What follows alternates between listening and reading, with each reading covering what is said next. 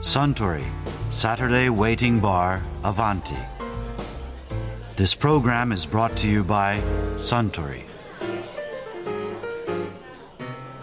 あスタンカンパリソーダをかしこまりました。あら教授いらっしゃいませああ雪乃さんどうもそうだ一度お聞きしようと思ったんですけどはい教授はツイッターとかフェイスブックとかやられてないんですか？いや学生に勧められて去年の秋からツイッターを始めたんですけどね震災の直後は正確な情報が得られてとっても頼もしかったんですよ。あ雪乃さんも始められるんですか？レストランでその日のメニューや空席情報をツイッターでお客様にお知らせして成功してるお店があるって聞いて。うん私も勉強しておいた方がいいかなと思って。いやそんなことしなくったってこの店はいつも満席じゃないですか。いや教授がいらっしゃる土曜日はいいんですけどウィークデーは結構大変なんですよ。この神楽坂のお店はどこも。あそうですか。いや私でお役に立てるかどうかは分かりませんがじゃああそうだツイッターといえば以前アバンティでノンフィクションライターの高瀬剛さんがこんなお話をされていましたね。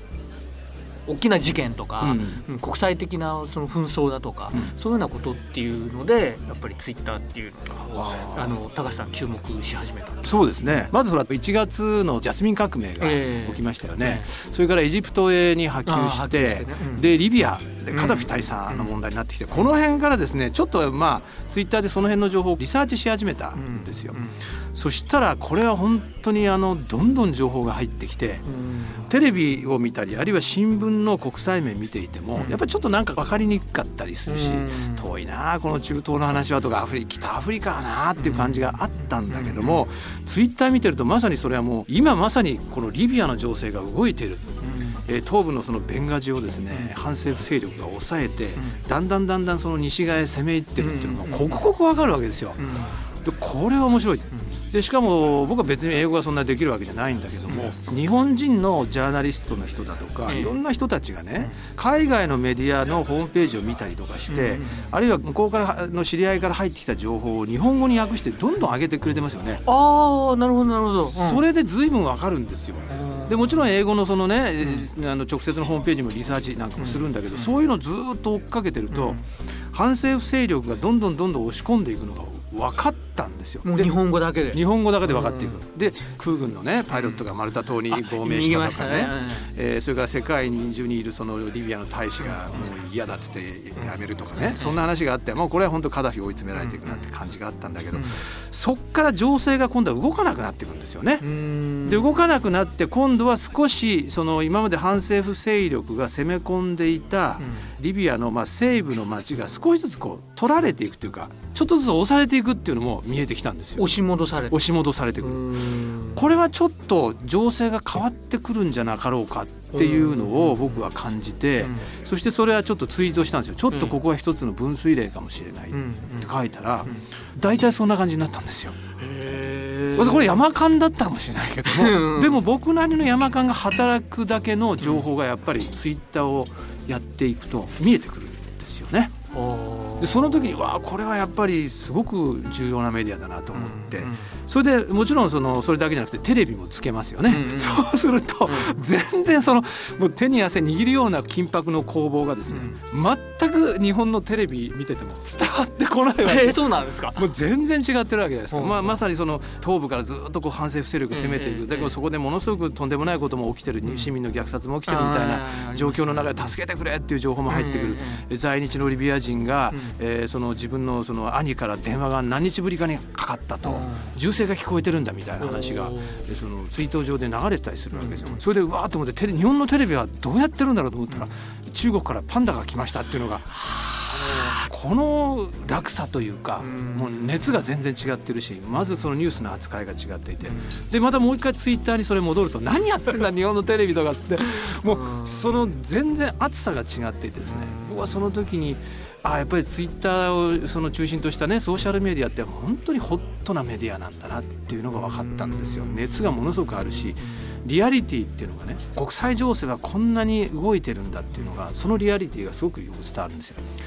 ところが日本のテレビはそこのところのいろんな情報を一旦整理して、うん、そして確認が取れているのかどうかっていうことを咀嚼して、うん、で編集して国内のニュースとの関係の中で並べていきますよね。で日本の人はリビアよりも今日はトップニュースはパンダだなみたいなことでパンダのニュースを入れてくるから非常にそこで熱が冷めていくんですよ。よく捉えばクールなメディアなんだけど、ツイッターで追っかけてる国際情勢の緊迫感リアリティが全くそのテレビの中ではなくてその時非常にショックでしたね。だから僕テレビだけ見てたらああリビアなんてそうこんなことやってんだなぐらいに多分思っていただろうと。ところがツイッターというものを知ったことによって、全然違うように世界が見えてきたんですよね。これは非常に僕にとってはああ本当に僕はねジャーナリズムのその片隅でがやってるんだけどもっとやっぱこういうものをね利用しなきゃいけないって遅まきながらそれにね今年の頭に気が付いたわけですよね。だけどやっぱりその時思ったのは確かにその日常的なことで何とかちゃんどうしてるとかいや僕今日こうだとか、これもとてもいいことなんだけども、やっぱりこういう大事件が起きた時のツイッターの力っていうのは本当にすごい。でやっぱりそのジャスミン革命から始まっていったあれはもちろんそのベースには不満国民の不満っていうのがあったからこそ火がついたんだけど、あれだけの革命を起こしていった理由っていうのがすごく分かる感じがしたんですよね。こういう形で情報が流れていけば、それは確かに今までとは違うことが分かってくるし、人々がそこで反応していくだろうなっていうのが分かってね、それはとっても面白かったですね。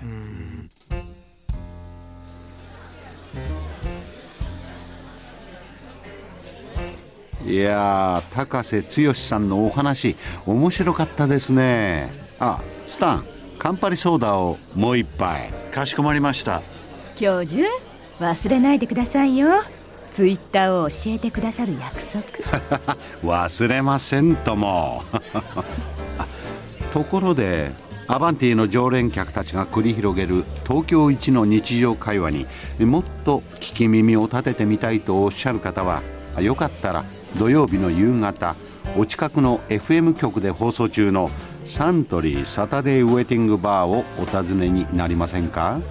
きっと耳寄りなお話が盗み聞きできますよ。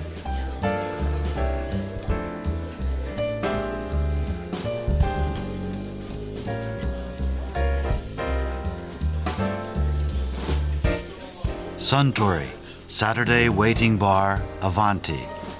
This program was brought to you by Suntory.